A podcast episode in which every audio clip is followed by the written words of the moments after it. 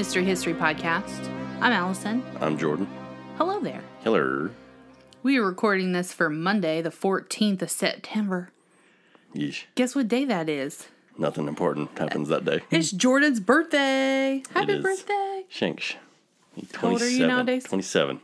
Oh, Ugh, I remember when I was 27. I feel old. Yeah, you're getting there. Once you hit 30, nothing good comes of it. I don't like it. I think you Let's should be getting one. like lower insurance payments by now. That was like 25. Oh, well, then nothing good comes. So no, nothing else good well, happens. another trip around the sun. That's good. True. So happiest of birthdays to you, my brother. Thank you. Appreciate it. We are doing episode 22, Mm-hmm. Chernobyl, Chernobyls. which I love. Mm-hmm. This is a good one. This is a good one. Do you watch that show? Yeah, Yeah, that show's amazing. it is. Everybody should watch it. It's on HBO. They said that's the highest rated HBO show ever. Like, miniseries. They, oh, okay. Mini series. I was Yeah. going to say, have you ever seen True Blood? No, It's a good one. I'm not going to. quitter. So let's get into some business, shall we? Mm-hmm. How many downloads we got? 6.8 thousand. 6.8 thousand. That's a lot. Mm-hmm. A lot Almost more. seven. Almost seven. And then you know what's next? Eight. I was going to go 10 because I'm big on rounding. Like way, Oh. like way up. So once we hit 5.1, we're basically at 10. Were telling That's, yeah. Oh, Yeah. okay. So nothing really matters. None of these numbers matter. Well, I mean, once we get to 10, then we're almost at 15. Nope. Yeah, that's how it works in my mind. All right. You want to give a shout out? Yeah, so I want to give a shout out to my buddies, uh, John, Jake, and Dave. They have a podcast called Friends in Low Places, and they just kind of talk about current events and just there's friends that talk, but it's funny. Are they fan- a good fans of Garth Brooks? I believe that song at least. It's a good song. it is a good song. Maybe his best one. I would say so. Yeah. I'm not a big Garth Brooks guy. Not a fan. I'm not a country fan, but I'll get down to some Garth Brooks. I like country, but not Garth Brooks is not my. He's a psychopath. He's I hate that he's not on Spotify. Like really, you're that poor. He has his own streaming service that only has his music on it. That's how pretentious he is. One day we'll be that like way. Garth, uh, I forget what it's called. Garth Tunes or something like that. And it's like only his Ah. music. Like, how fucking this guy? He thinks he's like God. One day that'll be us. You wait. Uh, nope. First it's ten thousand downloads. Next it's our own streaming service. I feel it. So dumb. He, the thing is, he doesn't have anybody else on it. Just him. Only his music. He's, I wonder if he's the only child. I think he's an insane person. Hmm. Is the problem? What else? He went by another name, Yeah, it was uh fuck. and then he had that black like He hair. was like uh yeah like what was his name? Something stupid. I mean I gotta know now. I mean I uh. Keith. No. uh, let's see. My internet will ever work. Chris Gaines. Chris Gaines. Whoa. What? Look at this picture. I'm going to throw this up on the screen. Holy shit. No way that's real. What? What is it? I can't wait. Hang on. Show me. This thing is so dumb. Okay. Okay, well, it won't go up there. So this is good news. And you're just going to have to guess what he looks like. Old. No. He looks like Daughtry with hair. Really? Like black hair? He doesn't have any hair though. Like, does he? Oh yeah, that's what I remember. He looks like Criss Angel, mind freak. He does. That's a good comparison. wow, that's What a rough. what a weirdo. So did, was that country then too, or was he like? No, I think it was. Yeah, I think he just like wanted to be somebody different for a minute. He was going through like a midlife crisis. He looks very young to be doing that. No, he's pretty old. I think when he did that. That's been a while. I feel. Yeah, it was, yeah. It doesn't say I have a, have a year, or I could have found it, but I'm not worth it. Thun- Thunder Rolls is my favorite Garth Brooks song. Nah, not a fan. Yeah, mine. It's true. Yeah. So Google Chris Gaines and be shocked. Criss Angel. My break, Criss Angel and Chris Gaines. brothers. Brothers. You're my Brothers. brother. He probably has a song about it. If he doesn't, he should. Play, quit playing games with my mind. Okay, so let's tell let's tell the people about our Patreon tiers, shall we? So yes, this week is the first week we are starting we're going to be releasing next week's episode today on Yeah. Patreon.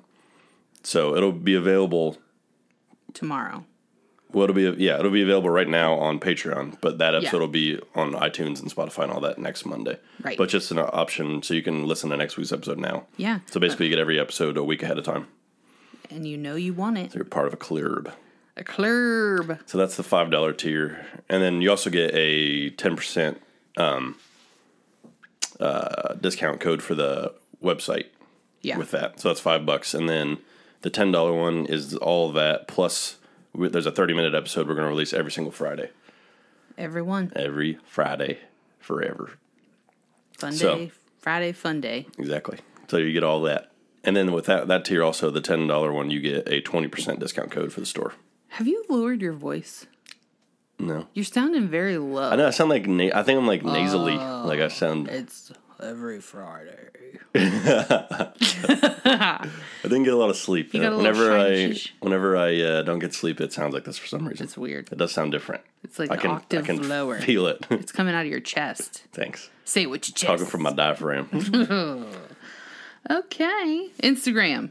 yes, We got one. we do. Mystery History Pod Yes, podcast. cast. Mystery History Pod is our email. Mystery History Pod at So gmail.com. confusing. yeah, Who made Mystery History Pod our email? I think it was me. probably. Ah. Sounds like something you'd do. Dang it. But yeah, Mystery History Podcast. You can find us on Instagram. Yep. Post all kinds. I post a uh, like episode uh, poster every week. Yeah. And So- all of our episodes are on there.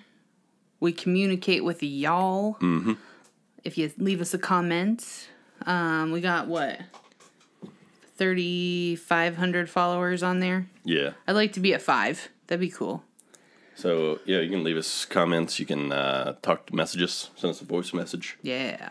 do all that jazz. All of it. Do it. Yep. Then we And got. then- oh, go ahead. I was just gonna say from there, there's like a link to our website, Oh, mysteryhistorypodcast.com, and we just put new stuff out there as well. That transition was pretty slick. Right I was in gonna there. go into the website, and you just built a bridge and got us right there. That's what I do best. But yeah, Yeah. we just uh, I believe it's called old old school logo is what. So if you type that in the search bar, it like brings up all the new stuff we just put on there. There's a crew net looks pretty fucking comfy. it does, It looks nice. and it's, like, about to be winter. yeah, it's kind of like the old style. You'll see it. It's like very basic, but it looks clean. And for all those coffee drinkers, Mm-hmm. we have a coffee cup. Mm-hmm. And li- li- watch this segue. Oh, We also signed up with Ko-fi. nice. that was pretty slick, wasn't it? nice. Yes. So Ko-fi is for those folks out there who are a little less like non-committal. You know, you really don't want to get in a relationship with us on Patreon. You, don't, want cool stuff. No. Yeah. You just want to like support us and buy us a coffee. Yeah. You could do that. Yep. I love coffee. So yeah, I'm gonna be putting a link to that on our website, but the you can just type this into your search bar on Google. Google. The, the Google. Uh, so it's K O hyphen fi dot com slash Mystery Podcast. Yeah. And you can go on there and like you can do like a one-time donation to buy us a cup of coffee. Right. Um. Just to support the show. Really. Yeah, just just, yeah. Cuz you're saying, "Hey, those guys look like they need some caffeine. Yeah. Because I need Let me it. hit them up." So, Got my sleepy voice. I Right. need. I need all the coffee. And I don't know on Patreon if you can do one time. I think you can do one time donations on Patreon. I believe you can. And of course, anybody who signs up for Patreon or gives us a one time donation, we'll give you a shout out on the show Mm-hmm. too, because that's awesome. Definitely. Okay, what else do you have for the business? Nothing. Oh, we got tote bags too now in the store. I love a good tote bag. Yep. It's, It's the- really versatile. You can take it anywhere to the grocery store, to the beach. to the beach. Mm-hmm. You could take it like to the mall, Yeah. Oh yeah. We're just listing places now. We get to the park. To the park, to carry a blanket, Yeah. to lay down for a picnic. Sure. you could do that. You could do that, but you need the, our tote bag first. yeah. And you could also buy one of our pillows, put it in the tote bag, and just have yourself a day. We also have a blanket. Pack yourself a fucking nap. These are that is that's perfect. Mm. It's a tote bag. It's a tote nap bag. Yeah. All our logos on everything. Everything. You support us a lot. People are gonna think something might be wrong with you because you got everything with the same logo on it. But we would appreciate it and love it. yeah. So if you get the decorative pillow, the blanket, and the tote bag, I need a picture of it, and I need you laying out in the park, Yeah. just like with with, the it. coffee cup in your hand. Yes, for some tea, Yeah. tea and scrumpets. We've already had a coffee cup sale, so that's pretty neat. We have, yeah. It's a you can buy. I think there's two sizes. yeah, it's like 11 ounces and 15 ounces, I believe. Yeah, who drinks 11 ounces? You need 15. It's weird. Yeah, they're weird. you need 15. The bigger, the better. Yeah, we need a big gulp Yeah. like thing on there. I wonder if they got those. You got big gulp. those? Like a Like tin, a like big. a like a tumbler. Yeah. No, they don't. I'll tumble for you. That song reminds me of uh, Billy, Madison. Madison. Yeah. Yeah. He's going up and down the stairs. Yeah. That's what we're doing. fucking movie. Whenever you buy something from us, we're tumbling for Dancing you. up and down our stairs. oh man. Well, we've wasted 11 minutes of their time. Yeah. Sorry. You want to get into Chernobyl? Yeesh. Okay, you start us off. So, with construction beginning in 1970, Chernobyl was set to be the crown jewel of Soviet engineering. It consisted of four RBMK 1000 reactors. It's a lot. Yeah, that is. Each know. capable of producing 1,000 megawatts of electric power, which would attribute to 10% of the Ukraine's electricity. That's a lot. So it's pretty crazy, yeah. Um, with or the construction of these reactors brought new life and jobs to the area. The city of Pripyat was founded on February 4th, 1970, and became home to the workers and their families. At its peak, Pripyat would be the home to 49,400 people and was the second largest city for accommodating power plant workers. Isn't that crazy? You wouldn't think that it's that young of a city. No, that's yeah. I mean, it was pretty young. there. It's my, my understanding. It was like there's the river that went by there was the Pripyat River, so that's what they called it. Pripyat. Pripyat, yeah. I like that name. But yeah, it is very. Yeah, it's like you kind of just think it would be there forever. Yeah, like not just since the 70s. Yeah, but basically, with the construction of it, they just made a city to go along with it, which is pretty wild. Yeah. So, like I said, there's 49,400 people there. Um, the average age was 26 years old. Uh, the total living space of the town was 7 million square feet. It's a lot. So it's pretty big. Um, there were 13,414 apartments in 160 apartment blocks, 18 halls of re- residence accommodating up to 7,621 single males or females, and eight hall- halls of residence for the married. Um, so education, there were 15 kindergartens and elementary schools for 4,980 children, and five secondary schools for 6,786 students it's kind of this kind of shocked me. There's only one hospital there For all those people. that could accommodate 410 patients at one time. huh. So it's there's 49,000 people and they only have. I mean, surrounding areas have hospitals obviously, Yeah. but it's just that seems like not that big for. Well, they got 15 kindergartens and only one uh, hospital. Yeah, it's yeah, it's kind of weird. They had 25 stores and malls, 27 cafes, cafeterias, and restaurants that collectively could serve up to 50 or 5,535 customers simultaneously. And they had 10 warehouses that could hold 400 or 4,440 tons of goods. That's a lot of numbers. That is, yeah. You're welcome for all that. Glad you're reading this. Um, so they had three facilities: a culture palace, which sounds fantastic. that does. Culture palace. we need a culture palace. it was called the pal what t-shirt. Boop. Culture Palace T-shirt. I'm a culture palace. Uh, yeah, we can make that work. yeah, who wants culture palace shirt? That would that'd be funny. You make it look like uh, like Caesar's Palace. Yeah, cultures. yeah. Make it like Caesar's Palace font. Yes. Culture It's coming. It's coming to the store. Yeah, Just wait for it. It'll be there. Um, it was called the Palace of Culture Energetic, but it's all spelled all Weird. Ukrainian. Energetique. yeah. Um, a cinema, a school for the arts, and eight different societies, which I'm not really sure what that. That was just listed in the list. Society. Societies. I don't know if that's Maybe like uh, different nationalities. Maybe, yeah, like I don't know. They had ten gyms, ten shooting galleries, three indoor swimming pools, and two soccer stadiums. Um, they had one park, thirty-five playgrounds. This is I can't believe they counted the trees. They had eighteen thousand one hundred thirty-six trees, 33,000 rose plants, and 249,247 shrubs. That's a lot of shrubs. That's a ton of shrubs. Who's like inventorying the shrubs like, with a clipboard shrubs. walking around? One, two. uh, they had four factories with a total annual turnover of 40, 477 million rubles. Uh, one nuclear power plant with four reactors, and they were planning to um, add two more. Um, so they had a railway station, 167 urban buses, and the power plant car park with 400 spaces. That's so weird that they would count the car park spaces. Yeah, that's some of these. Yeah, I don't know. This list is strange. But I like it. It is interesting. Um, they had two, 2,926 local phones managed by the Pripyat Phone Company, plus 1,950 phones owned by Chernobyl Power uh, Stations Administration, uh, which was called Jupiter Plant, and the Department of Architecture and Urban Development. So that was all housed within. Pripyat. Yes. Um, do you want to do this? Yeah, I guess if you're gonna let me talk now. Sorry, I'll, I'll do it. That's fine. Just do the whole thing. Sorry, that list You went your- on a lot longer than I In your expected. deep voice, I can't. Reactor 1 was commissioned in 1977 after seven whole years of construction. It was the third Soviet Union RBMK nuclear nuclear Nuclear. nuclear power plant. the nuclear power plant. That's hard.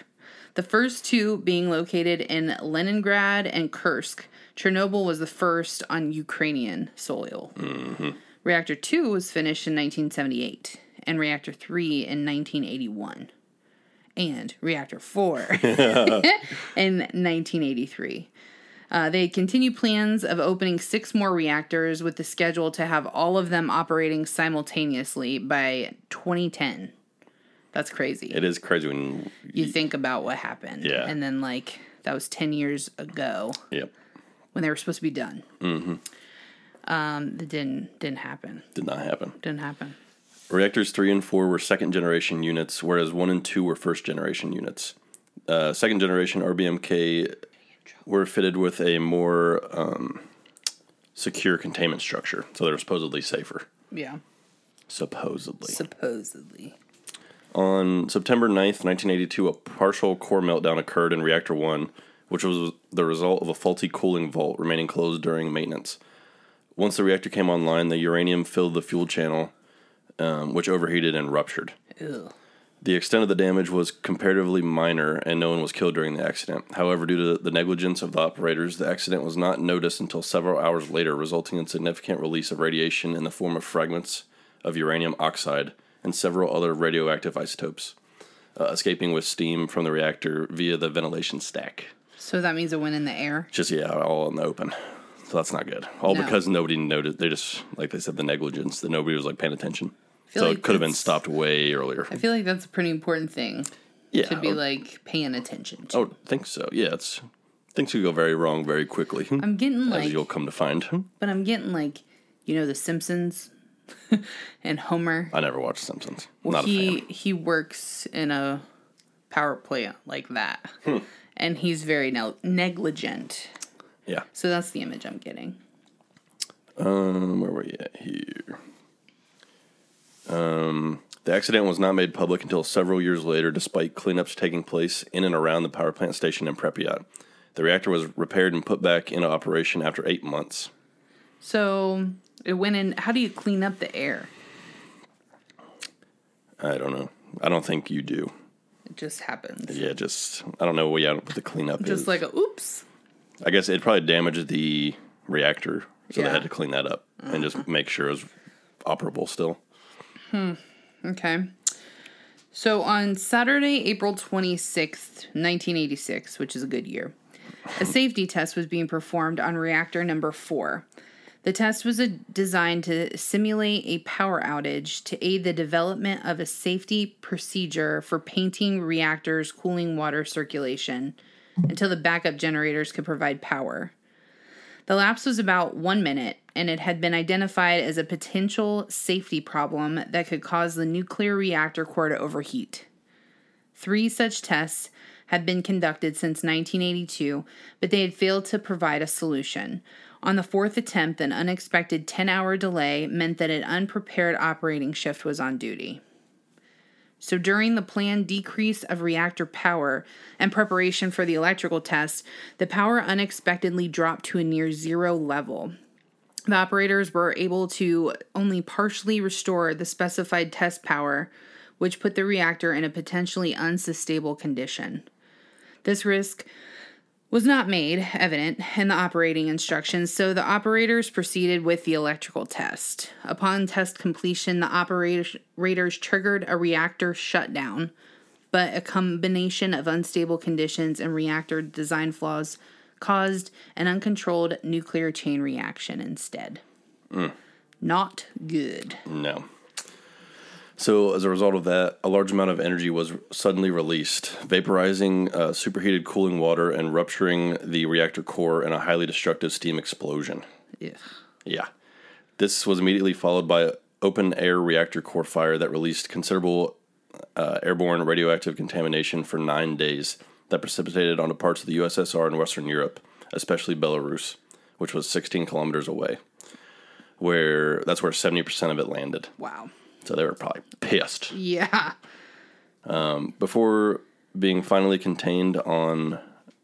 So that all happened before finally being contained on the 4th of May, 1986. Yeah. Uh, the fire gradually released uh, the, about the same amount of contamination as the initial explosion.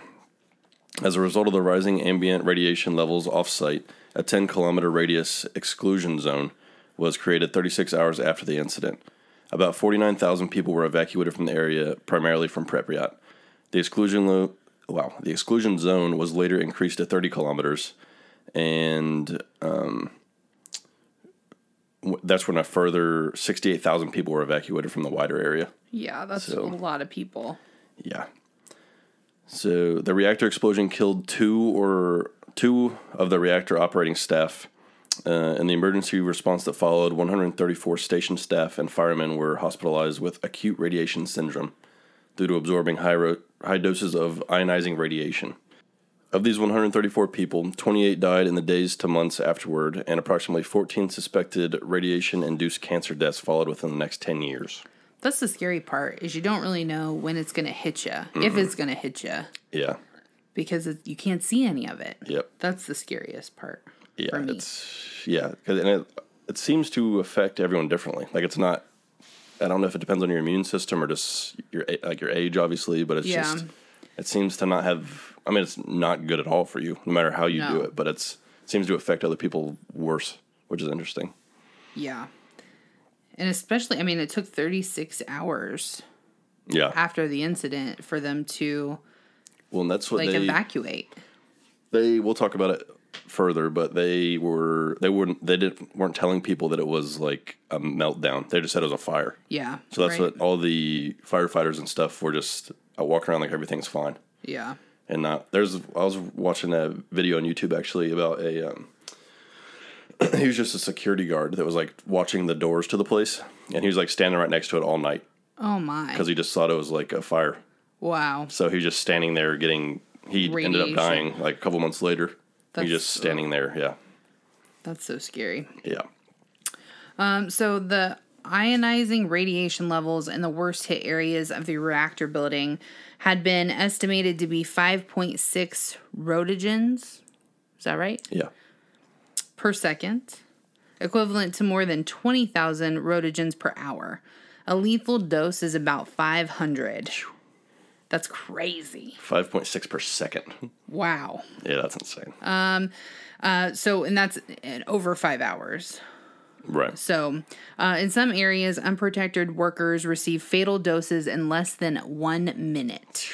That's Yeah, that's- insane. That's so scary, dude. Especially it's like the thing you, it's like you can't see it. Um, You can't That's what it. makes it so and scary. back in the day, they didn't know. Like they didn't know about this stuff like we know about it now because of history. You Yeah. know. Uh, okay, so a dosimeter capable of measuring up to 1,000 RS, which is the rotogens, were buried in the rubble of a collapsed part of the building, and another one failed when turned on. All remaining dosimeters had limits of 0.001 rs and therefore read off scale. So it mm-hmm. was so high it couldn't even be read. Yep. Thus, the reactor crew could ascertain only that the radiation levels were somewhere between 0.001 rs, while the true levels were much higher in some areas. That's what they in the show they go over that too. Yeah, Where they I remember. they just that. shows like they don't really know and then they actually bring in some and it's like way higher than Yeah. anybody expected. Off the charts. Yeah. Um, because of the inaccurate low readings, the reactor crew chief Alexander Ak- Akimov, Ak- Akimov, this is going to be rough with names. Yeah.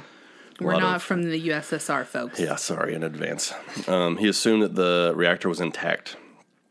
The evidence of pieces of graphite and the reactor fuel lying around the building was ignored, and the readings of another dosimeter brought in uh, by 4:30 were dismissed under the assumption that the new dosimeter must have been defective. Man. It's pretty fucking bold stance to take. Just like I feel like you need more than just one. Yeah, Like, if one's defective, okay, bring me another one right now. yeah, and just say like yeah, it's just not working. So you're just gonna keep all these people in Like, danger. fine. It's ugh. Akimov stayed with his crew in the reactor building until morning, sending members of his crew to try and pump water into the reactor. None of them wore any prote- protective gear. Most, including Akimov, died from radiation exposure within three weeks. Three weeks. So they're just walking in there. Not knowing. Just trying to trying to do the right thing, I guess. You know, Well, trying you're to trying to yeah, like. put the put it out. But if you yeah, just that dude. He's the dude in the show that was a dick, Yeah. and he just. Ugh. So the evacuation, um, the nearby city of Pripyat was not immediately evacuated. The townspeople in the early hours of the morning at 1:23 a.m. went about their usual business, completely oblivious to what was happening. However, within a few hours of the explosion, dozens of dozens of people fell ill. Later, they reported severe headaches and a metallic taste in their mouth, along with uncontrollable fits of coughing and throwing up. As the plants were run by authorities in Moscow, the government of Ukraine did not receive prompt information on the incident. Uh, a commission was established later in the day to investigate the accident. It was headed by Valery Legasov, first deputy director of Kurchatov Institute of Atomic Energy, and included leading nuclear specialist uh, Evgeny. Evgeny Velikhov Yeah, that sounds good. hydrometeorologist Yuri Izrael, radiologist Linoid Ilin, and others. they weren't important enough to make the list. And, and they're probably too hard to say. They flew to Boryspil International Airport. I can't even. I can't even say. Overthinking everything now. Inter- International. uh, that's so funny. yeah. You're like, this is about to be some Ukrainian shit. International. All I saw so is a very long word. Sound that bitch out. There we go. Oh, Okay. man, that's funny. Anyway, they went to the airport, okay? and they arrived at the power plant in the evening of the 26th of April. Um, by that time, two people had already died, and 52 were already hospitalized. The delegation soon had ample evidence that the reactor was destroyed, and extremely high levels of radiation have caused a number of cases of radiation exposure. Huh. Well, what what made them think that? yeah, no shit. Uh, in the early daylight hours of the 27th of April, approximately 36 hours after the blast, they ordered the evacuation of Pripyat, which we kind of stated earlier. Initially, it was decided to evacuate the population for three days, um, but then it turned into permanent. So people never got to go back to Pripyat. So by 11 o'clock on April 27th, buses had arrived in Pripyat to start the evacuation. The evacuation began at um, 1400, so 2 o'clock. And trans- here's a. Well, I'm going to play a little. Little ditty. This is the. Um, they played this over like the radio and over like speakers in Pripyat. So this is the actual recording of it. Внимание, внимание. Внимание, внимание. Внимание, внимание. Уважаемые товарищи, городской совет народных депутатов сообщает, что в связи с аварией на Чернобыльской атомной электростанции в городе Припяти складывается неблагоприятная радиационная обстановка. Okay. So obviously you can't understand it, but that's the actual. Yeah. That's I think that, I don't know. I just find that very like chilling Yeah. to That's what they were playing as they were trying to gather their things and yeah. And actually, I have here the excerpt from of what she's saying. yeah, tell me what she's saying? says for the attention of the residents of Pripyat, the city council informs you that due to an accident at Chernobyl power station in the city of Pripyat, the radioactive conditions in the vicinity are deteriorating. The Communist Party, its officials, and the armed forces are taking necessary steps to combat this. Nevertheless, with the view to keep people as safe and as healthy as possible, the children being top priority, we need to temporarily evacuate the citizens in the nearest towns of Kiev re- region. Uh, for these reasons, state, uh, starting from April 27th, 1986, at 2 o'clock, each apartment block will be able to have a bus at its disposal, supervised by the police and the city officials. Um, it is highly advisable to take your documents, some vital belongings, and a certain amount of food just in case with you. The senior executives of, of public and in industrial facilities of the city have decided on the list of employees needed to stay in Pripyat to maintain these facilities in a good working order. All the houses will be guarded by police during the evacuation periods. Comrades leaving your residences temporarily, please make sure you have turned off the lights, electrical equipment, and water and shut the windows. Please keep calm and orderly in the process of the short term evacuation. I would be shitting my pants. Yeah. Yeah. And it's pretty- sad because, like I stated, they thought it was only going to be for three days, and they never got to go back. Yeah. So think of all like the pictures of their family, like Mm-hmm. all these belongings, heirlooms that they never got to see again. Yeah, it's pretty. It's just sad. It is very sad. It's like you you just pick up and leave your whole life Yeah. behind. It's, That's and you never have gut wrenching. yeah. And that's what they actually. They had like looters go in there and they'd take stuff. Yeah. Like they, there's people like took fridges and like anything you could think of, and they just like spread all over Russia now, right. and all it's the, and it's all radiated. Yeah. Ugh. I feel like if you go to Russia, you need a Geiger counter, like wherever you go. Yeah. That's just in my mind from this. Um, to expedite the evacuation, rev- residents were told to bring only what was necessary and that they would remain evacuated for about three days. As a result, most personal belongings were left behind.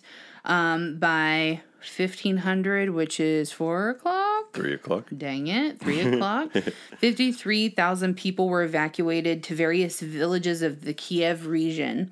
The next day, talks began to evacuate people from the 6.2 mile zone.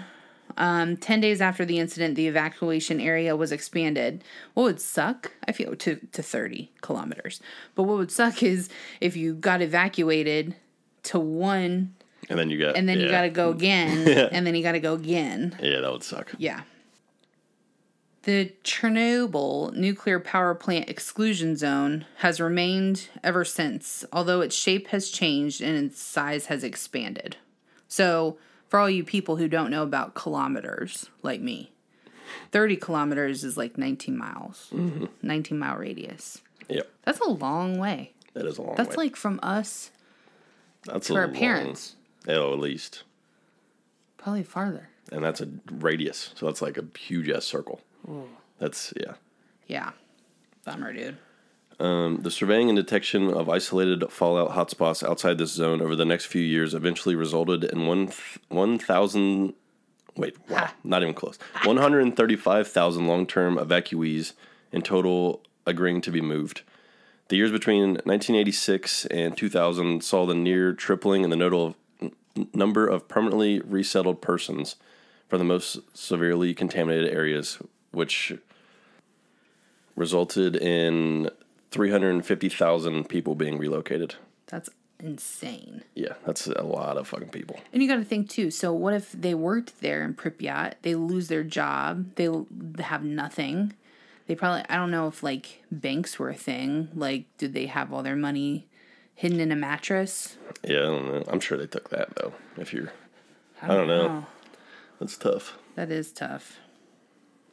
Um, Evacuation began one and a half days before the accident was publicly acknowledged by the Soviet Union. In the morning of the 28th of April, uh, radiation levels set off alarms at the Formar- Forsmark nuclear power plant in Sweden, over 1,000 kilometers or 620 miles from the Chernobyl plant. That is crazy. So it was, yeah, it was so bad that it was setting off meters 600 miles away. And I bet it was because like the wind fucking- just yeah. carried it Yeah. everywhere. So it's, yeah, it's, it's like a blanket. Oh, it's so, oh, Wow. That's crazy. Workers at the Forsmark reported the case to the Swedish Radiation Safety Authority, which determined that the radiation originated elsewhere. That day, the Swedish government contacted the Soviet government to inquire about whether there had been a nuclear accident in the Soviet Union. The Soviets initially den- denied it, and it was only after the Swedish government suggested that they were about to file an alert with the International Atomic Energy Agency that the Soviet uh, government admitted to the accident that took place in Chernobyl. Could you imagine if you were there in Sweden at this plant and the shit started going off and you're like, oh my God, it's here? Like, you would think it's your Yeah. plant. Yeah, they were probably shitting themselves. Yeah. That's insane. Yeah. Ugh. Well, the Soviets, Bunch of assholes. they're little tricky, tricky dickies. Um, at first, the Soviets only conceded that a minor accident had occurred. Minor. But once they began evacuating more than 100,000 people, the full scale of the situation was realized by the community. Yeah, no shit. Yeah, you can't hide it. No. like, what are these? Our population grew 100,000 people in a day. That's weird. What are you gonna do? um, at 2100, what's that? So that'd be a little 10 o'clock. 10 o'clock. No, it'd be 9 o'clock. 9 o'clock p.m. The evening of the 28th, a 20 second announcement was read in the TV news program Vremya. And it says, There has been an accident at the Chernobyl nuclear power plant. Power plant. Hmm? Power plant. Power plant. One of the nuclear reactors was damaged. The effects of the accident are being remedied. Assistance has been provided for any affected people. An investigation committee, wait, an investigative commission has been set up. I can't talk today. It's tough. International. International. Um, this was the entire announcement and the first time that the Soviet Union officially announced a nuclear accident. The Telegraph Agency of the Soviet Union, also known as TASS, then discussed the Three Mile Island incident and other American nuclear incidents, which Serge Sherman, Shemin, that's a- Shema what a man. name, Serge Shemin, Shema man. of the New York. Times wrote was an example of the common Soviet tactics, uh, whataboutism. That's Uh, a good shirt too. what a, what about his um? The mention of a commission, however, indicated the observers the seriousness of the incident. Um, the subsequent state of radio broadcasts were replaced with classical music, which was a common method in preparing the public for an announcement of a tragedy. That's weird. That is weird. So just like- to calm them, I guess. Like, That's like the Titanic. Yeah, they just like how the they music. just played music as it was going down. that's that's just- funny. He uh, he coined the term "whataboutism." So it's like you did something wrong. Yeah, but what about when America did? so so I just googled it because I so like funny. I like this word. yeah. And it said, "What Whataboutism is a Cold War propaganda tactic the Soviet Union started using in the 40s to deflect unwanted criticisms and accusations. Exactly. Instead of addressing concerns or answering uncomfortable questions, Soviet leaders started replying with what about and then mentioning unfavorable events in the US and other parts of the Western world. This is how I live my life. So fucking childish of like This is- countries to be. That is how I live my life. What aboutism? I didn't even know it was a word. That's funny. It's like, well, what about you? Whatever what ab- you did, that I don't do anything wrong. Every couple's fight ever. That is so what, good. What about? I love it so much. oh man, that's hilarious. I cannot believe that's an actual term. That's fucking awesome. Those Soviets, they didn't. They don't say they didn't give us anything. Give us what aboutism? Around the same time, ABC News released its report um, about the disaster. Shavinko was the first of the Ukrainian state top officials to arrive at the disaster site early on the 28th of April. Um, there, she spoke with members of medical staff and people who were calm about calm and hopeful that they could soon return to their homes. Shavenko returned home near midnight, stopping at a radio- radiological checkpoint in Vilcha. Um, one of the first that were set up after the incident. So what does that mean? That means they set up checkpoints to check for radiation of the people. Probably if you were had too high of a dosage, you probably weren't supposed to leave the area. and you were just gonna die. N- well, yeah, I don't know what they do with you then, but it's probably to stop it from spreading. Because you tough. can spread it. Like if you're radiated and you come into contact with somebody else, it's yeah, like you'll give it to them, yeah, right? That's yeah, why, it's not like, like, contained. so like in the HBO show, they weren't this lady. Should I spoil it? Mm, mm, mm. No. Well, anyway, this somebody wanted to see somebody and they couldn't see him because they were radioactive. Yeah, that's very weird. and it's sad. It's so sad. It's kind of like current events with COVID. To be honest, like yeah, with people dying in their beds by themselves because you can't come into contact with them, that's so sad. I would much rather like if it should be their choice. Mm-hmm. that's what I was telling Allie before we recorded this about. I was watching a YouTube video. I wish I could knew the guy's name because it was really interesting. He did like a whole documentary. It was like broken up into parts, but he did a whole documentary where he went to Chernobyl and he went like inside the building, like the reactor, Yeah. and it's like one of the other reactors. There's like the one they were building. Like they said they're going to open up two more. Like recent, like they didn't never finished it, but he like went there and was walking around there, and then they um they went to the hospital, which all the firefighters went to, and in the basement of the hospital is all of their gear Yeah. because it was so highly radiated. They just took it off them and threw it in the basement. It's still there, That's crazy. and they he held up like a Geiger counter next to it, and it was still like going off the charts. yeah. And that was 40 years ago. Well, just like the radium girls we talked about, if you go to their graves, you can still Yeah. pick it up. It's yeah, radiation is like and it like like i don't think we really went in i don't know if we will but like the firefighters who went over it like they're some of them just like melted kind of Yeah, like that- they just melted. Well, the one guy, the so the um, they had like cooling rods which were made out of graphite, which is when the reactor exploded, that graphite went everywhere. yeah on the So, roof so one of the react or one of the firefighters like saw this weird like substance and he picked it up, and then he dropped it and he like took his glove off and it, like his skin was falling off his hand. Yeah. because it was just all. That's how bad the radiation was. yeah It's like oh, that's. and you so don't disturbing. know how would you know no, it's like they like they were told also it was just a fire. yeah So it's like did they so in the show they used helicopters to try to pour water yeah, do you know if that was real that was real. They um I don't believe it shows it in here, but they um the, I forget his name. Um he basically was given like access by the government to go to the exclusion zone and like f- make a documentary kind of about it. I think he was like meaning to make it like downplay it. yeah like it's not that big of a deal Yeah, but he- like remember in the show whenever so helicopters flying above the open reactor. yeah And it, the radiation's so bad, it like basically disintegrates the blades of the helicopter, Yeah, and that was real. wow So four people died because they were like filming down into the reactor. reactor, and the helicopter basically fell apart. Yeah. And that's It terrifying. crashed. Yeah. Oof, Yeah. it's so, like it, the amount of damage this stuff does is insane. Like to people, to anything, just anything, it'll just rip it apart. It's Yeah. nuts. Um. So there was a notification from Moscow that there was no reason to postpone the 1 May International Workers' Day celebrations in Kiev. Uh, and, you know, anybody that's seen pictures of Chernobyl and everything like that, they've seen the. They May Day is Fer- what it is yeah, Ferris called. wheel. Yeah, and they've got the Ferris wheel set up, and Yep. it just makes it even more ominous looking. I feel like, Yeah, but it's all like happy stuff. Yeah. and it's, yeah, it's all. Um, so on May 30th, or I'm sorry, on April 30th, a meeting of the Political Bureau of the Central Committee of the CPSU, that's a lot of words, took place to discuss the plan for the upcoming celebration. Scientists were reporting that the radiological background level in Kiev was normal, which is a lie.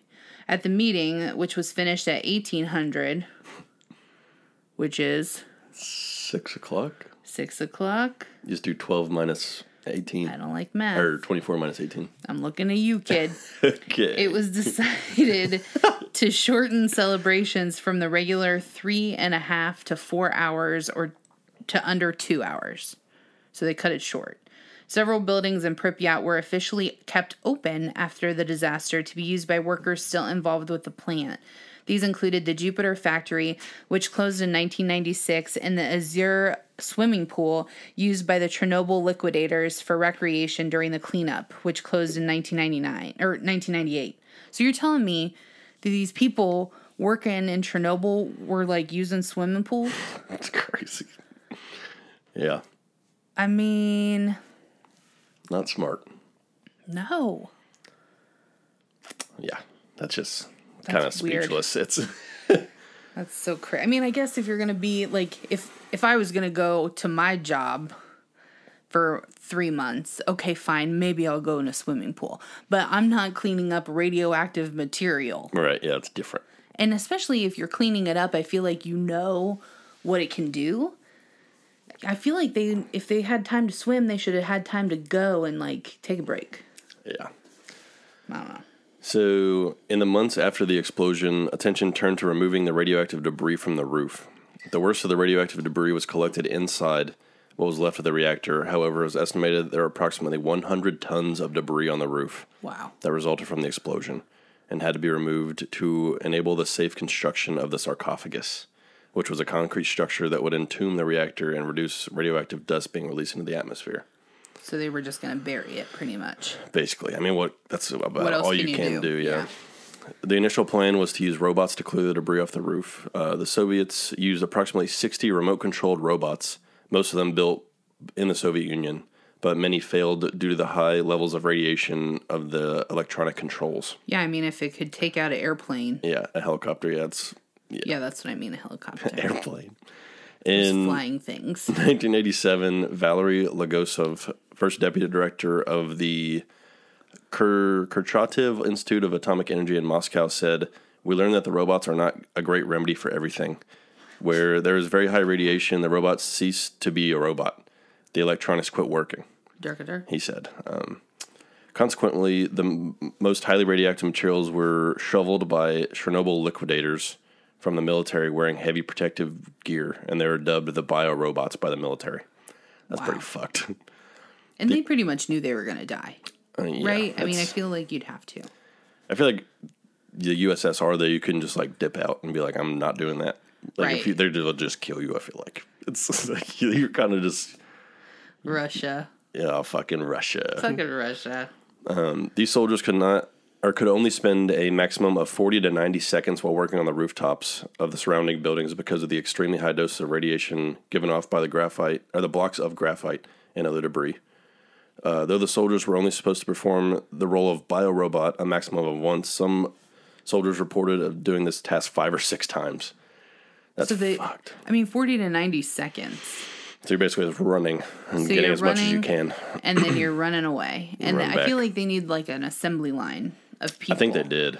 Where the, they in They the just show one at least they were shovel in a, over, one shovel, and then I don't know. That's crazy. Yeah. Only 10% of the debris cleared from the roof was performed by robots, and the other 90% was uh, uh, removed by approximately 5,000 men who absorbed, on average, the estimated dose of 25 rem of radiation each. Yeah. And that's what I was reading too. I don't think this is in here, but they would, um, after they would get done, they would basically just drink vodka because, Because it's a they- diuretic. Mm. So it's like it pushes all the water out of you because the radiation sits in water. It collects in water. So it's like makes you pee. And You just basically, it mm. dries you out kind of. So you're peeing out the radiation. Yeah. That's insane. So yeah, like sit on your muscles because your muscles have a lot of water around them. So it's like you just, they would just chug vodka to just get, to displace all the water that was in their body. And I'm sure like the 40 to 90 seconds, the amount of like PPE gear they probably had on, you probably couldn't move very fast. No, I couldn't, no, I wouldn't imagine you would be able to. Wow. To provide radiological protection by prevention of airborne contamination and prevent weathering of the reactor remains, a contaminant or a containment structure was planned. This was the largest civil engineering task in history, involving a quarter of a million construction workers who all reached their official lifetime limits of radiation. Ukrainian filmmaker Vladimir Shevchenko oh. captured footage of the Mi 8 helicopter as its main rotor collided with a nearby construction crane cable, causing the helicopter to fall into the damaged reactor and killing its four man crew on October 2nd, 1986. That's, that'd be awful to Yeah. watch. Yeah. By December 1986, a large concrete sarcophagus had been erected to seal off the reactor and its contents. The Greater Urban Decontamination Liquidators similarly first washed the buildings and roads with Borda, a sticky polymerizing fluid decon gel designed to entrain radioactive dust and when dry could be peeled off and compacted into configurations akin to carpet rolls. That's crazy. That is pretty fascinating. That's a visual right there. That's like the most haunting shot from the show when they're like walk around all white, like white suits, and they're just spraying everything. Uh-huh. So that they did that in preparation for the burial. a unique cleanup medal was given to the workers. It's probably radioactive. yeah, so they're just like, "Thanks for killing yourselves for us. Here's a medal. right. Here's the medal. A unique, Appreciate it. a unique cleanup medal means they made that medal up. They're just like, "What do we do?" And they give them a medal. Right. Give him a medal. Tell him good job. Ugh. During the construction of the sarcophagus, a scientific team re entered the reactor as part of the investigation dubbed Complex Expedition. Um, it was to locate and contain nuclear fuel in a way that cannot lead to another explosion. These scientists manually collected cooled fuel rods, but great heat was still emanating from the core. Rates of radiation in different parts of the building were monitored by drilling holes in the reactor and inserting long metal detector tubes. The scientists were exposed to high levels of radiation and radioactive dust. After six months of investigation in December 1986, with the help of a remote camera, they discovered an intensely radioactive mass more than two meters wide in the basement of Unit 4, which they called the elephant's foot uh, because it was wrinkled in appearance. The mass was composed of melted sand, concrete, and a large amount of nuclear f- fuel that had escaped from the reactor. The concrete beneath the reactor was steaming hot and was breached by now solidified lava. How crazy! Yeah, that's pretty wild. It's like the earth just opened up. yeah. Um, and spectacular unknown crystalline formed termed Chernobylite. Um, it was concluded that there was no further risk of explosion. That would be terrifying too. Like I didn't even think about that, thinking that there might be another explosion while you're right there trying to clean everything up. Yeah, it's like everything's so unstable that just yeah. And this is like very this is like an unprecedented thing at the time, so they Yeah. really didn't know what was going to happen. They were the first to try to, yeah, that's yeah, that'd be so scary. yeah. So the official contaminated zone saw a massive cleanup cleanup effort lasting seven months. The official reason for such early and dangerous contamin- decontamination efforts, rather than allowing time for natural decay, was that the land must be repopulated and brought back into cultivation. Indeed, within 15 months, 75% of the land was under cultivation, even though only a third of the evacuated villages were resettled. Defense forces must have or did much of the work, is what it says.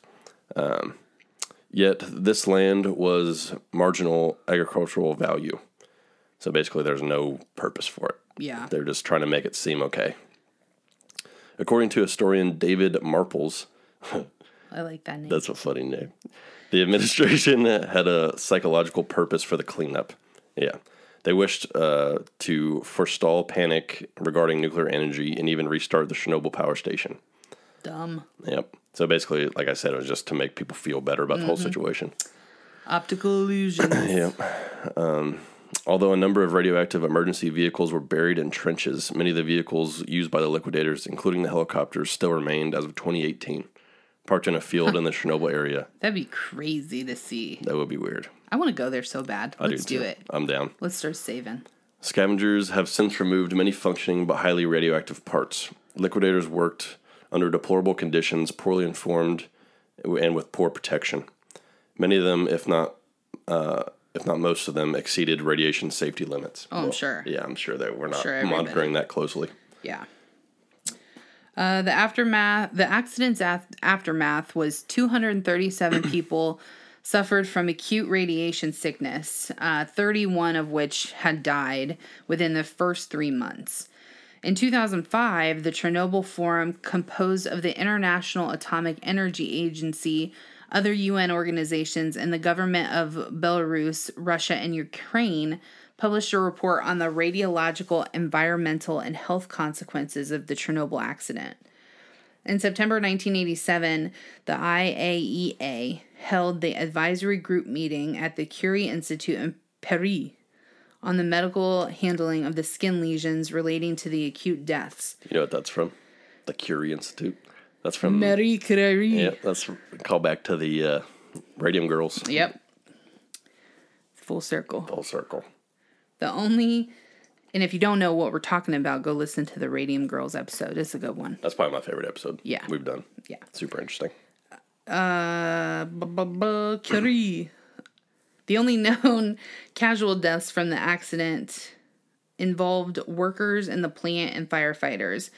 Um, in reporter Grigory Medova's book on the accident, there was a number of fishermen on the reservoir a half kilometer from the reactor to the east. Of these two shore fishermen, Perdosov and Provozit, nice. are said to have sustained doses estimated at 400 rotogens. They vomited but survived. I mean, okay, Yeah, that's it's pretty wild that that's that's it. well, it's wild that like your body has that reaction to it. It it's just just like it throw up. absorbs it, like I said, in your stomach and like any liquid. Yeah, and, then, it it's like your get out of body's yeah, your body's like get this out. Huh. Pretty wild how your body reacts to certain things. Yeah. The vast majority of it kind of like the same thing with food point. Like you Mm-hmm. ever eat something and you're like, I don't want this because something's not right about it, Yep. and you don't even like it doesn't really taste weird. It's just like, mm-mm. And then as soon as you yeah, as soon as it like hits you and Yeah, you like throw like- up, your body's like, get this shit out Right. right now. it's like, that's crazy. it's pretty interesting. we need to do an episode on like the body, your indoor system, Hmm, yeah, if you will. that'd be you. Yeah, That's a long one, I bet. yeah, that's there's 'Cause a lot, going on. There's a lot of stuff in there. Um, okay. Anyway. Uh, ba, ba, ba, ba. Anyway, the vast majority of Pripyat residents slept through the distant sound of the explosion, including station engineer Breus, who only became aware at 6 a.m the beginning of his next work shift. He would later be taken to the hospital and while there made the acquaintance of one teen who had ventured out alone by bicycle to watch the roof fires during the night. Stopping for uh, for a time and viewing the scene at the Bridge of Death. However, contrary to this sensationalist label, the youthful night biker was treated and released from the hospital, remaining in touch with Breus as of 2019. So, I mean, in the HBO series, I'm not going to give anything away, mm-hmm. but like, okay, I'm going to give just a little bit away. So, she, there's a lady, I'm not going to tell you who she is, but she's at home, not in Pripyat. And she's awakened in the middle of the night and she looks out the window and it's just like a fire. How scary. Pretty wild. And Well, that's that Bridge of Death thing was like. There's one bridge that you could see the plant from because there was like a forest basically around it. Yeah. But this bridge was kind of elevated and you could see. So all these people were just standing there, watching as like they were being radiated and didn't even know it. well, and then like in the show too, it shows the ash Yeah, I don't. Th- I think that was just for like to show, give it of like a so something you to could see, it. Yeah. that it was touching everybody. I mean, I'm sure there was ash, but I don't think it would travel that far like, Yeah. from the fire. But Yeah. I think that was more of like a a visual. yeah to a representation of the radiation. That was tough. Yeah, that was. Because I sat there on my couch watching these people get covered in ash, and I was like, "Run! Exactly. Get out of there!" And they they, had no, no idea. idea. Nope. They That show was fantastic. It was. It's like that's probably like the best show I've ever seen. It like was very- visually and and very eerie. yeah. Like in, in the way it was shot, it just gives you that haunting Mm-hmm. thing, just like the ash. I mean, They did a really. It feels like even like the color of it, like Yeah. the way they color graded it, it like looks like it's from 1986. It's pretty. It's very good. old times. I said 1986. That's when I was born. Oh boy, old as fuck, boy. Did you tell him? Did you tell him about electronics and how I'm old? We'll talk about that after this. Okay. um, with the exception of plant employee ooh, Shashenok, Shashenok, um, injured, who was injured by the blast but never fully regained consciousness. All serious cases of acute radiation syndrome were treated by the world specialist Dr. Robert Peter Gale, who documented a first of its kind treatment. Um, in 2019, Gale would write a letter to correct the popularized, though Gregarious. yeah, portrayal of his patients as dangerous to visitors. All those who died were station operators and firefighters, over half of which continued wearing um, of dusty soaked uniforms, causing beta burns to cover large areas of their skin. In the first few days, um, to the beta to gamma energy ratio is 30 to 1. Though while adding the dose, no proximate deaths would be from gamma fraction exposure. Instead, um, owing to the large area of burned skin, bacterial infection and was and oh, it was and remains the overarching concern for those affic- afflicted with ARS as a leading cause of death. Um, quarantine from the outside environment is a part of the normal treatment protocol. Many of the surviving firefighters continue to have skin that is atrophied, spider veined, with underlying fibrosis due to experiencing extensive beta burns. So they got burned and then they got infected, and that's what sometimes did them in. I never even thought about infection because Yeah. it's I mean, it's nasty. it basically burns you from the inside out. Like you can't see it at first, and then your skin just like and it's probably all over their body. yeah, it's yeah. It's, there's no. It's not like a yeah, like a burn where it's one Concentrated. area. It's just like everywhere. Yeah, because it's in your blood. Yeah. and it just tried to get out. Ugh. The Oh, go ahead. the eventual medical report states that those who were treated with ARS, 28 died from the acute radiation syndrome, each over the following days to months. In the years afterward, 15 people had died from thyroid cancer. It is roughly estimated that the cancer um, cancer death caused by Chernobyl may have reached about 4,000 among the 5 million persons residing in the contaminated areas. I mean, that's not the worst odds I've ever heard of. No, but it's still I mean, that's still too that's a lot of people, yeah. five million. Yeah. The report projected cancer mortality increases of less than 1% to on a lifespan life well, lifespan lifespan of 80 years, cautioning that this was the estimate was speculative since at this time only a few cancer deaths were linked to Chernobyl's disaster. The report says it is impossible to reliably predict the number of fatal cancers arising from the incident, as small differences in assumptions can result in large differences in estimated health costs. The report says its consensus view on, or represents the consensus view on eight UN organizations. Yeah, I mean, in order to do that research, you have to give it time and kind of just see what happens. Yeah, you kind of. But there's no way you could probably correlate between if this person got thyroid cancer because that's what they were just going to do all along. right? or It's- what? Yeah, it's very. It's a lot of gray area. It's Yeah. not a black and white thing. Right. Um, of all 66,000 Belarusians, is that right? Yeah. Sure it is. Emergency workers, um, by the mid 1990s, their government reported that only 150, which was about 2.2%, died. Uh, in contrast, in the much lar- larger workforce from Ukraine, numbered in the hundreds of thousands, some 5,722 casualties from a host of non accident causes were reported among Ukrainian cleanup workers uh, up to the year 1995 by the National Committee of Radiation Protection of the Ukrainian population. Worldwide, an estimated excess of about 150,000 elective abortions may have been performed on otherwise healthy pregnancies out of fear of radiation. That is astronomical Yeah, that's pretty sad.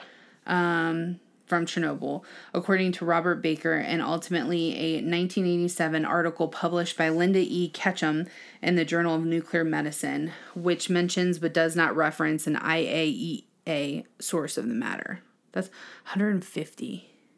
150,000 people that were Don't exist. because of this Mm-hmm. as a result. That's pretty, yeah, insane. Yep.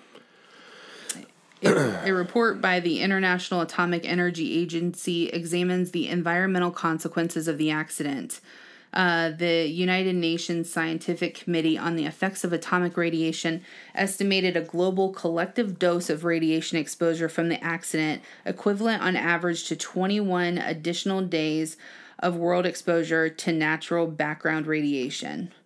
Individual doses were far higher than the global um, mean among those most exposed, including 530 primarily male recovery workers. 530,000. Five, I'm sorry, 530,000. Yeah, primarily male recovery workers who average an effective dose equivalent to an extra 50 years of typical natural background radiation exposure. Hmm. So they had 50 more years radiation inside of them Right. than the Than a typical bear. life. Yeah. Pretty wild. Yeah. Estimates of the number of deaths that will eventually result from the accident vary enormously.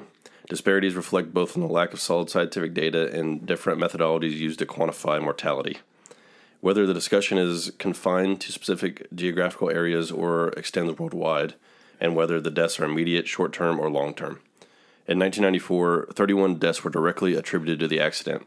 All among, or yeah, all among were the staff and emergency workers. So you can't, like you said, you can't really correlate this to cancer. No. So like it could have very well have been a leading cause, but you can't directly correlate it. Right. The Chernobyl Forum predicts that the eventual death toll could reach 4,000 among those exposed to the highest levels of radiation. 200,000 emergency workers, six, 116,000 evacuees, and 270,000 residents of the most contaminated areas. This figure is a total um, total ca- casual death toll prediction, combining those deaths of approximately 50 workers who died soon after the accident of acute radiation syndrome, 15 children who have died of thyroid, thyroid cancer, and a future predicted total of 30 or 3,935 deaths from radiation-induced cancer and leukemia. And I think we should also include those 150,000 abortions. Yeah, no kidding. That should be yeah. So, yeah, because 4,000 doesn't sound like a huge number compared to 150. Yeah, that's Like, that's insane. that'd be so tough too to be like a mom and just like knowing you were around that. yeah. And, And if you watch knowing. the show, it's even tougher. Yeah. That was gut wrenching. That Yeah. whole situation. Watch the show if you haven't seen it. Watch you'll, it. You'll see.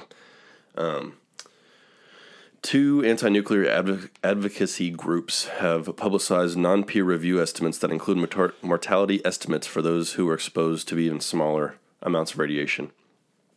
The Union of Concerned Scientists, what a name for a group, um, calculated that among the hundreds of millions of people exposed worldwide, there would be an eventual 50,000 excess cancer cases, resulting in 25,000 cancer deaths, excluding thyroid cancer.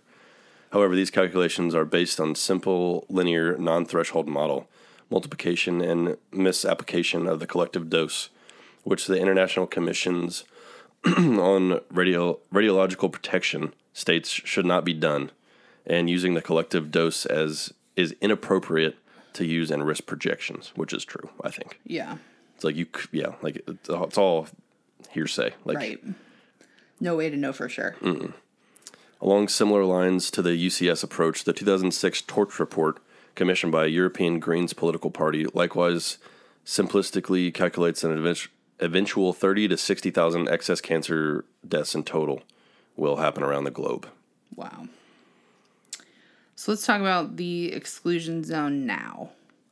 Um, so, an area originally extending 19 miles in all directions from the plant is called the Zone of Alienation. That sounds badass. That's also a good t shirt. That sounds like a band name. Yeah. Uh huh. I'd go listen to them. the area has largely reverted to forest and has been overrun by wildlife because of the lack of competition with humans for space and resources. Today, the radiation levels are so high that the workers responsible for rebuilding the sarcophagus are only allowed to work five hours a day for one month before taking 15 days to rest. Hmm. That is crazy. Mm-hmm. Um, some sources had given estimates for when the site would be. Excuse me. Oh, I got the yawns again. Golly. I think I'm taking in too much air. uh, for when the site would be considered habitable again. So here are the, the stats. This is pretty crazy. 320 years it'll be ha- habitable or less. It says. or less. Like they're just like, or we could be very wrong. or we it'd be five five to three hundred twenty yeah, years, give or take two hundred thousand years or more, 20,000. 20,000. What did I say? two hundred thousand. Still same. Might as well be. So these are all from different authorities. yeah. So the three hundred twenty is from the Ukraine. Yeah, twenty thousand was the Chernobyl director. Yep. Tens of thousands of years from Greenpeace. Three thousand years from Christian Science Monitor. As of 2016, 187 locals had returned and were actually permanently living in the zone. Yeah. You're just like, fuck it. Yeah, It's like, what do you, you got lots of what are you gonna do? Yeah. You You got- ain't no neighbors. You got a fish with two heads. you got, I don't know. Uh, in 2011, Ukraine opened up the sealed zone around Chernobyl uh, to tourists, whom wished to learn more about the tragedy that occurred in 1986. Sergii Mirnyi, a radiation reconnaissance officer at the time of the accident and now an academic at National University of Kiev Mohyla Academy, has written about the psychology and physical effects on survivors and visitors and worked in as an advisor to Chernobyl tourism groups. I need to go here. yeah, we need to go for sure. I look, there's a lot of you like YouTube videos of Yeah. people that go there, and it's fascinating. Uh huh. It's one of those things where it's fascinating just because it's like one of a kind.